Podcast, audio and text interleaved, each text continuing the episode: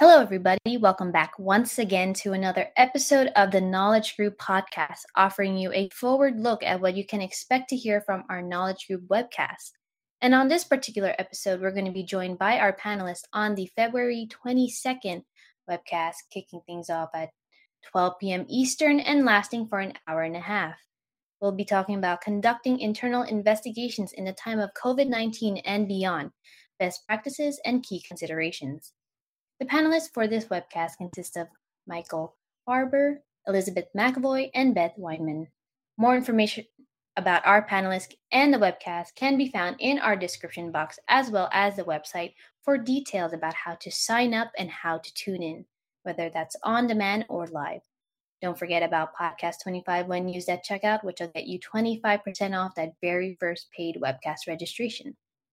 Once again, Podcast 25 can be found in the description box along with everything else. And without further ado, we'll turn things over to our panelist, Elizabeth McAvoy, who will answer some questions about this upcoming webcast. Hi, my name is Elizabeth McAvoy. I'm a partner at Hinckley Allen in our white collar investigations and chair of our research integrity and misconduct unit. Today on this podcast, I'll be talking about internal investigations and how the conduct of internal investigations and challenges presented have changed significantly in the post COVID or current COVID era.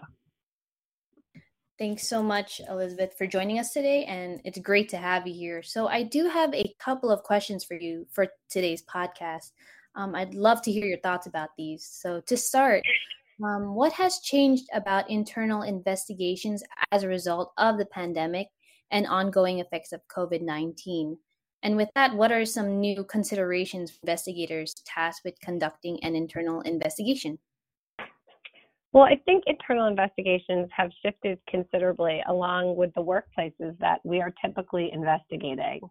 Um, from a government perspective, internal investigations um, really show an effort to get out there and make your business um, continue to be in touch with your business and your employees. So I think they've taken on a greater uh, level of importance, uh, in my view, especially from a government enforcement standpoint.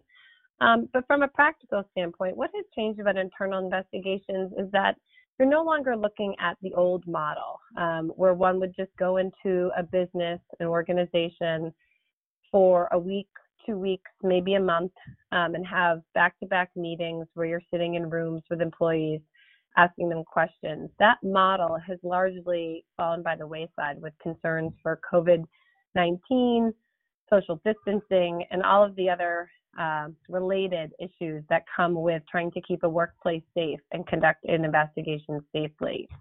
So I think what has changed is that they've become far more flexible. We're looking at models that investigators can tailor to the organization. There's more of an ability for employees, managers, and investigators themselves to participate without travel across the country and include a national group of individuals within an investigation. And I think that's really important because that shows that these investigations can take on a new dynamic um, and certainly a new scope. We've also, in an internal investigation setting, are faced with a new option. Uh, maybe not new technically, but an option that has become much more commonplace, and that's video conferencing. So we're looking at you know a tremendous amount of interviews being done through Microsoft Teams, uh, Google Hangout occasion, Zoom, another preferential trap platform. And what that means is that there is a new way, and we'll probably be talking about later this podcast, but there's a new way you're interacting with your witnesses. Um, and that has challenges, but it also has the benefits of being able to provide more flexibility into this model. Um, so when we talk about kind of what are the considerations as we as we move forward with this more flexible model, a couple of the areas to highlight. Um, I think we're talking about looking at a new universe of documents. Now that we have more people participating remotely uh, in these investigations, it's likely that these same industries have more people who are working remotely on the day to day. That might mean more social media, intra office communication, such as Slack, it may mean more email communication. Uh, it might mean recorded meetings as opposed to live meetings. So that's something for investigators to keep in mind. It also, as we talked about, the investigation model has changed with availability. It also may make witnesses have more or less availability considering what's going on uh, in the current wave of the pandemic. And so we have to be sensitive to witness interviews that are happening uh, outside of res- regular business hours, um, being able to stack witness interviews, and also the implications of witnesses um, and their own time limitations and how that may impact how they're communicating with investigators. We also want to bear in mind that um, when you're doing a, a, regulated investigation where there's a, a, government subpoena or a government probe, or maybe we're just considering um, a government regulatory scheme that may require disclosures, you want to think about too the government's own experiences with COVID. At the beginning, in March 2020, we were looking at longer time frames, investigations that were being put on hold on the government standpoint, and so sometimes internally as well. Um, that allowed, you know, for sometimes more time to get your arms around facts, but it certainly also um, was a shifting target and a moving target. And I know that we continue to try to keep tabs on the government's own pace as their operations um, from a U.S. attorney or DOJ perspective have shifted. Trials are getting delayed. Um, grand juries are having difficulty finding quorum. So those are just some of the new considerations and I think some of the significant uh, structural changes that have come about uh, with the influx of COVID-19 in the internal investigation space.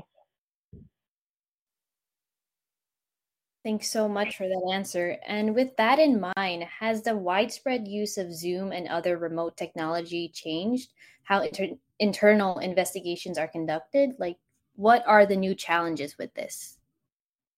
Absolutely, Nina. I think Zoom has been a big game changer when it comes to how an investigative team is interacting with some of the witnesses. Um, more and more, and again, as the pandemic wanes on and, and spikes and surges happen, uh, we find witnesses more comfortable by Zoom, and I think we are resorting to Zoom in a lot of context. Um, and so, what that means, and also other platforms, but I say Zoom because I, I tend to think it's a catch all for these um, video conferencing technologies. But what that means is that you're not always in the same room. Um, you may not be in the same room as your co investigators even though that I find that to be preferential, um, but you may not be possible. And so you may not be in the same room as your team, and you may not be in the same room as your witness. Um, if your witness is accompanied by an attorney, there's another individual or a, or a, some, a faculty member, or depending on the circumstance, um, a colleague, then you've got four different people in four different locations. And I do think that presents challenges. Um, the first kind of obvious one, but it can't be understated, you lose a lot of rapport with your witnesses on Zoom. You don't have the time when you're all settling in a room uh, where one is getting coffee or water to kind of make a witness feel comfortable um, and oftentimes, you know, share a quick personal anecdote or chat about the weather. Oftentimes with Zoom, like most people know, you're getting right into the questioning. Um, and that can be difficult. Um, it's certainly, you're kind of going in cold without a lot of relationship building. Um, there's certainly some technical challenges where people are, you know, constantly struggling with their volume. Um, you can't control what's on somebody else's screen. So sometimes you do need to have some very awkward conversations if it looks like they have notes or if it looks like they are um, perhaps researching something. You want to get a handle on that. Um, at the time it's happening. And that's a new challenge because when you're in the room with somebody, you have much more control over the conversation and the scope of resources that might be provided. Um, you also have, I think, you know, a set of benefits to Zoom. Um, we've talked a, l- a little bit earlier about witness availability.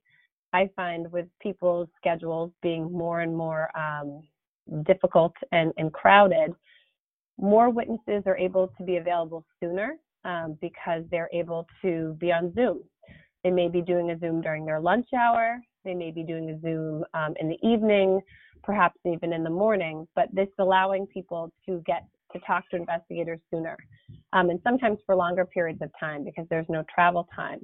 So that's a real benefit. Um, and, and oftentimes I think there is a more of a willingness to meet by Zoom because it's less of a disruption to the day. Um, and so I consider that to be, you know, uh, maybe not a new challenge, but a new uh, silver lining. I've also come across, you know, witness candor shifts with Zoom, um, and it largely depends on where you are. So the great thing about Zoom is that you can Zoom from anywhere.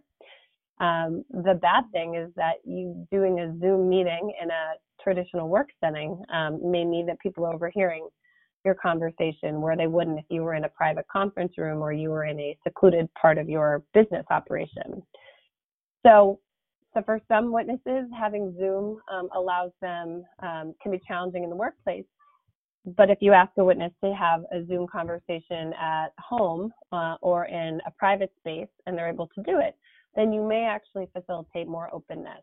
Um, they're not in their place of work. They're not seeing their colleagues uh, right after the meeting. They're perhaps, you know, not seeing their boss. And there's a level of separation. And sometimes that can help getting um, witness to be more candid and it can help them feel more comfortable, uh, particularly where uh, they have information that's critical um, and perhaps not uh, always positive about the company. So those are some of the ways that I think Zoom has really impacted um, the the ongoing internal investigations and in both positive and negative ways. That's great to hear. Great to hear. Thank you so much. Um, as investigators, how do you take COVID era changes, challenges facing your client or their particular industry into consideration when you are evaluating the substantive um, issue during an investigation? Yeah, this is a really interesting point, Nina.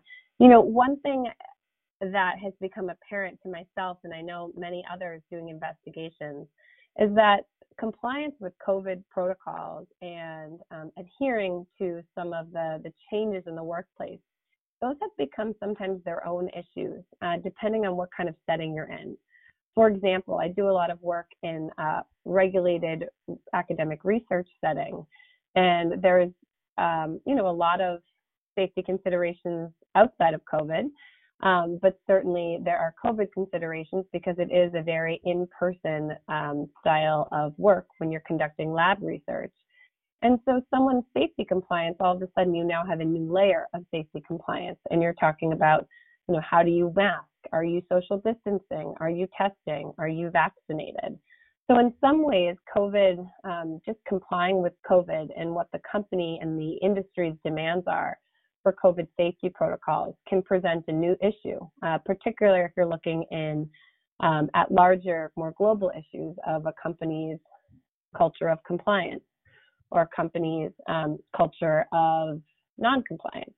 So that's you know one way that I think it's very becomes very apparent and needs to be kind of tackled um, in its own in its own way. But surely, you know, COVID has been um, affecting industries on a much broader level than just what's happening on the day-to-day work operation. Industries, you know, have been affected differently. I certainly think, um, again, for these in-person industries where you're providing emergency services on site, um, where you might be providing labor, um, the hospital industry, any of the medical fields, where they were constantly struggling, um, but able to provide in-person services. You think about um, other areas where people were shut down, but they needed, they were being funded. Um, so you have interruptions in business um, and new challenges to how the business is, is operating. And those come into play when you're an outside investigator asked to look at an issue. It may not be the issue that you were hired to investigate, but you have to consider um, how on a number of levels, you know, the the change in the work, interruptions in the work, um, ratios, you know, perhaps jobs have gotten smaller or work assignments have changed to make sure um, that the risks of COVID were kept at bay uh, to the best extent possible. Um, so that's, you know, those are important to keep in mind when you're speaking to people. And they're always important to keep in mind when you're evaluating um, what's going on in a time period. I'd say any time period after March 2020, you have to kind of also contextualize the business and what the business is doing with what's happening globally um, with COVID, what's happening on the state level with restrictions. Um, and I think that also permutates into the, the culture. So you may not be doing a culture investigation or talking about a culture of compliance, but you might be looking at a different way that the business operates um, before March 2020 and after March 2020. And then there are subsequent shifts with uh, the availability of vaccines and those rollouts. So you have to really keep in mind um, for each organization and each environment what has changed.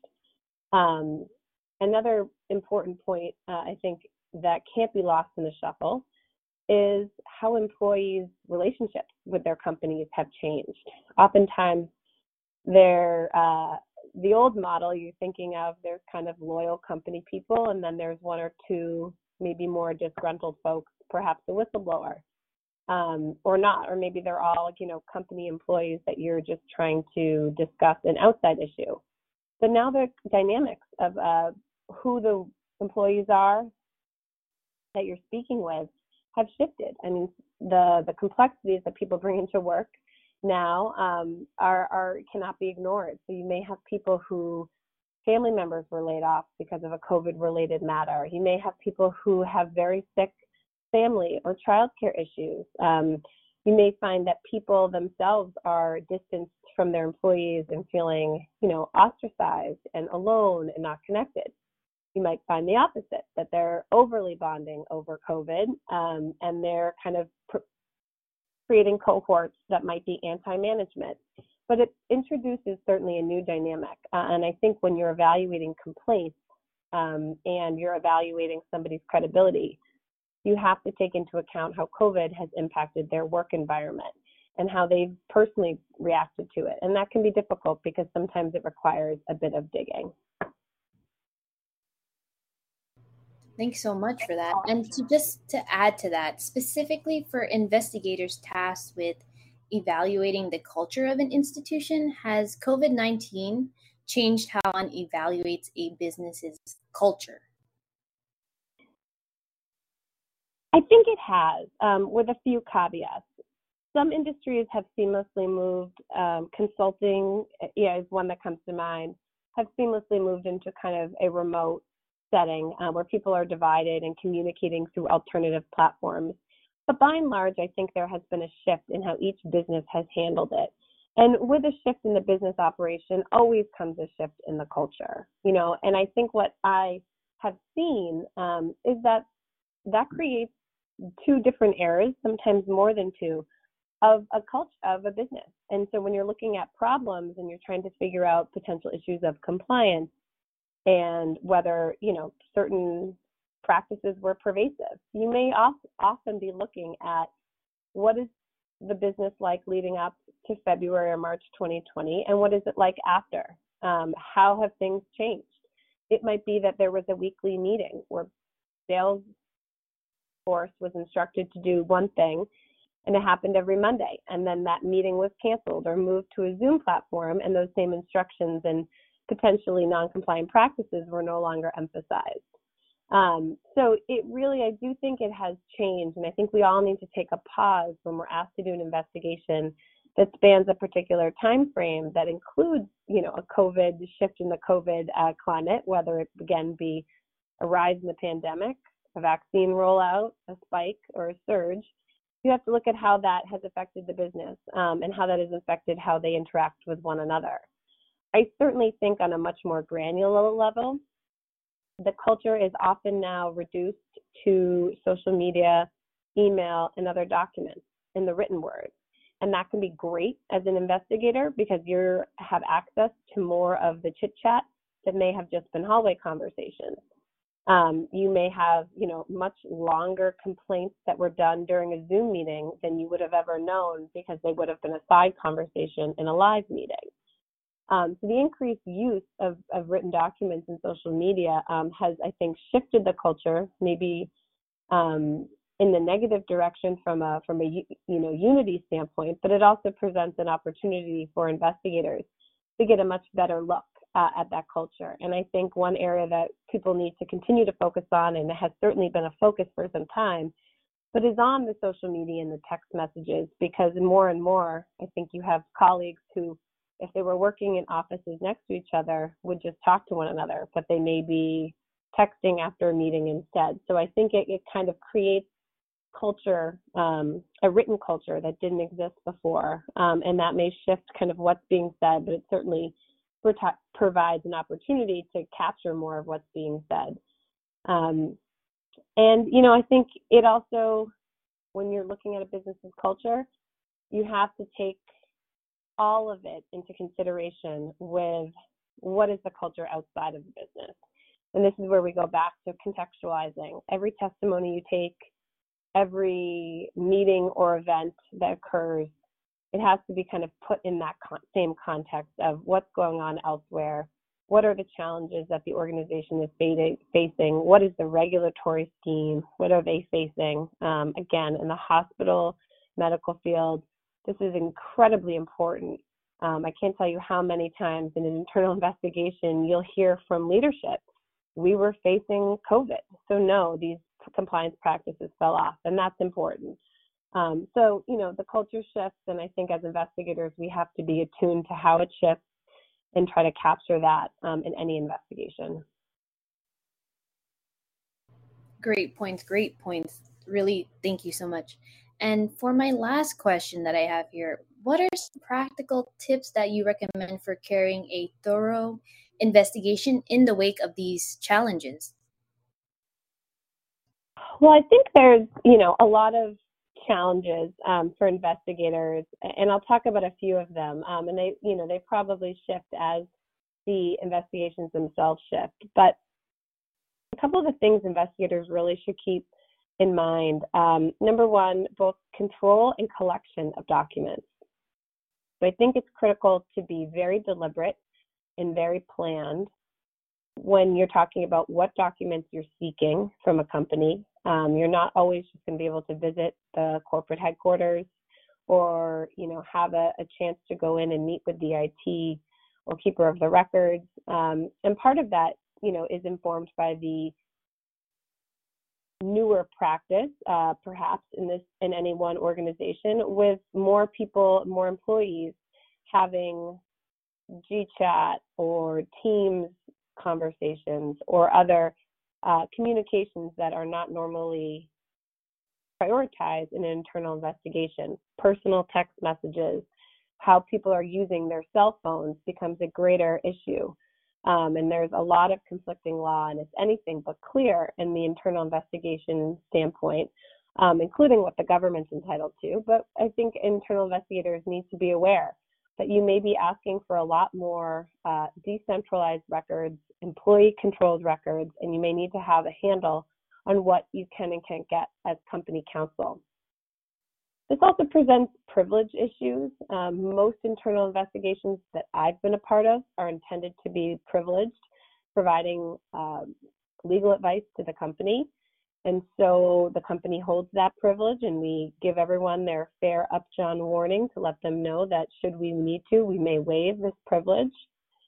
Um, and that, you know, it, it, typical structure, I think, gets turned on its head a bit when you have significantly more communications being done in writing between both the employees and the investigators, the investigators and any employees counsel that may be brought in, the investigators and the general counsel for the company, perhaps the investigators and decision makers at the company. And what it does is it introduces more communications that we have to think about maintaining their privilege. And certainly in any lawsuit or government investigation that comes about after, you want to be able to have maximum, uh, you want to have privilege applied to the maximum extent possible. So I think investigators need to be very weary of all of the increased communications um, that might result from just planning things, you know, remotely through email um, and the like, and you know, issuing more documents perhaps if you're a company because you want to have things in writing um, in lieu of perhaps a, a formal meeting.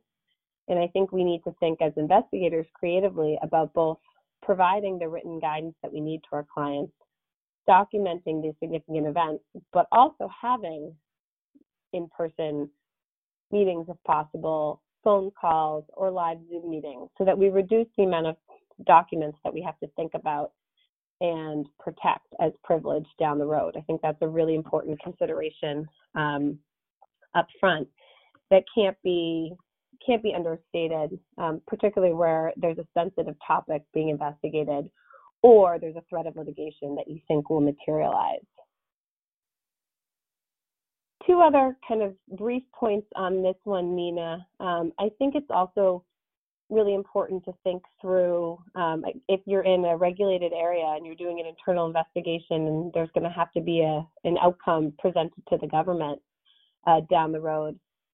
I think you want to think about um, how you how you strategize for that, those conversations. You know, a lot of times we talk about investigations. We talk about just doing the investigations, um, but the investigations, you know, often have a second component, which is what did we learn and how can we effectively address what we learned.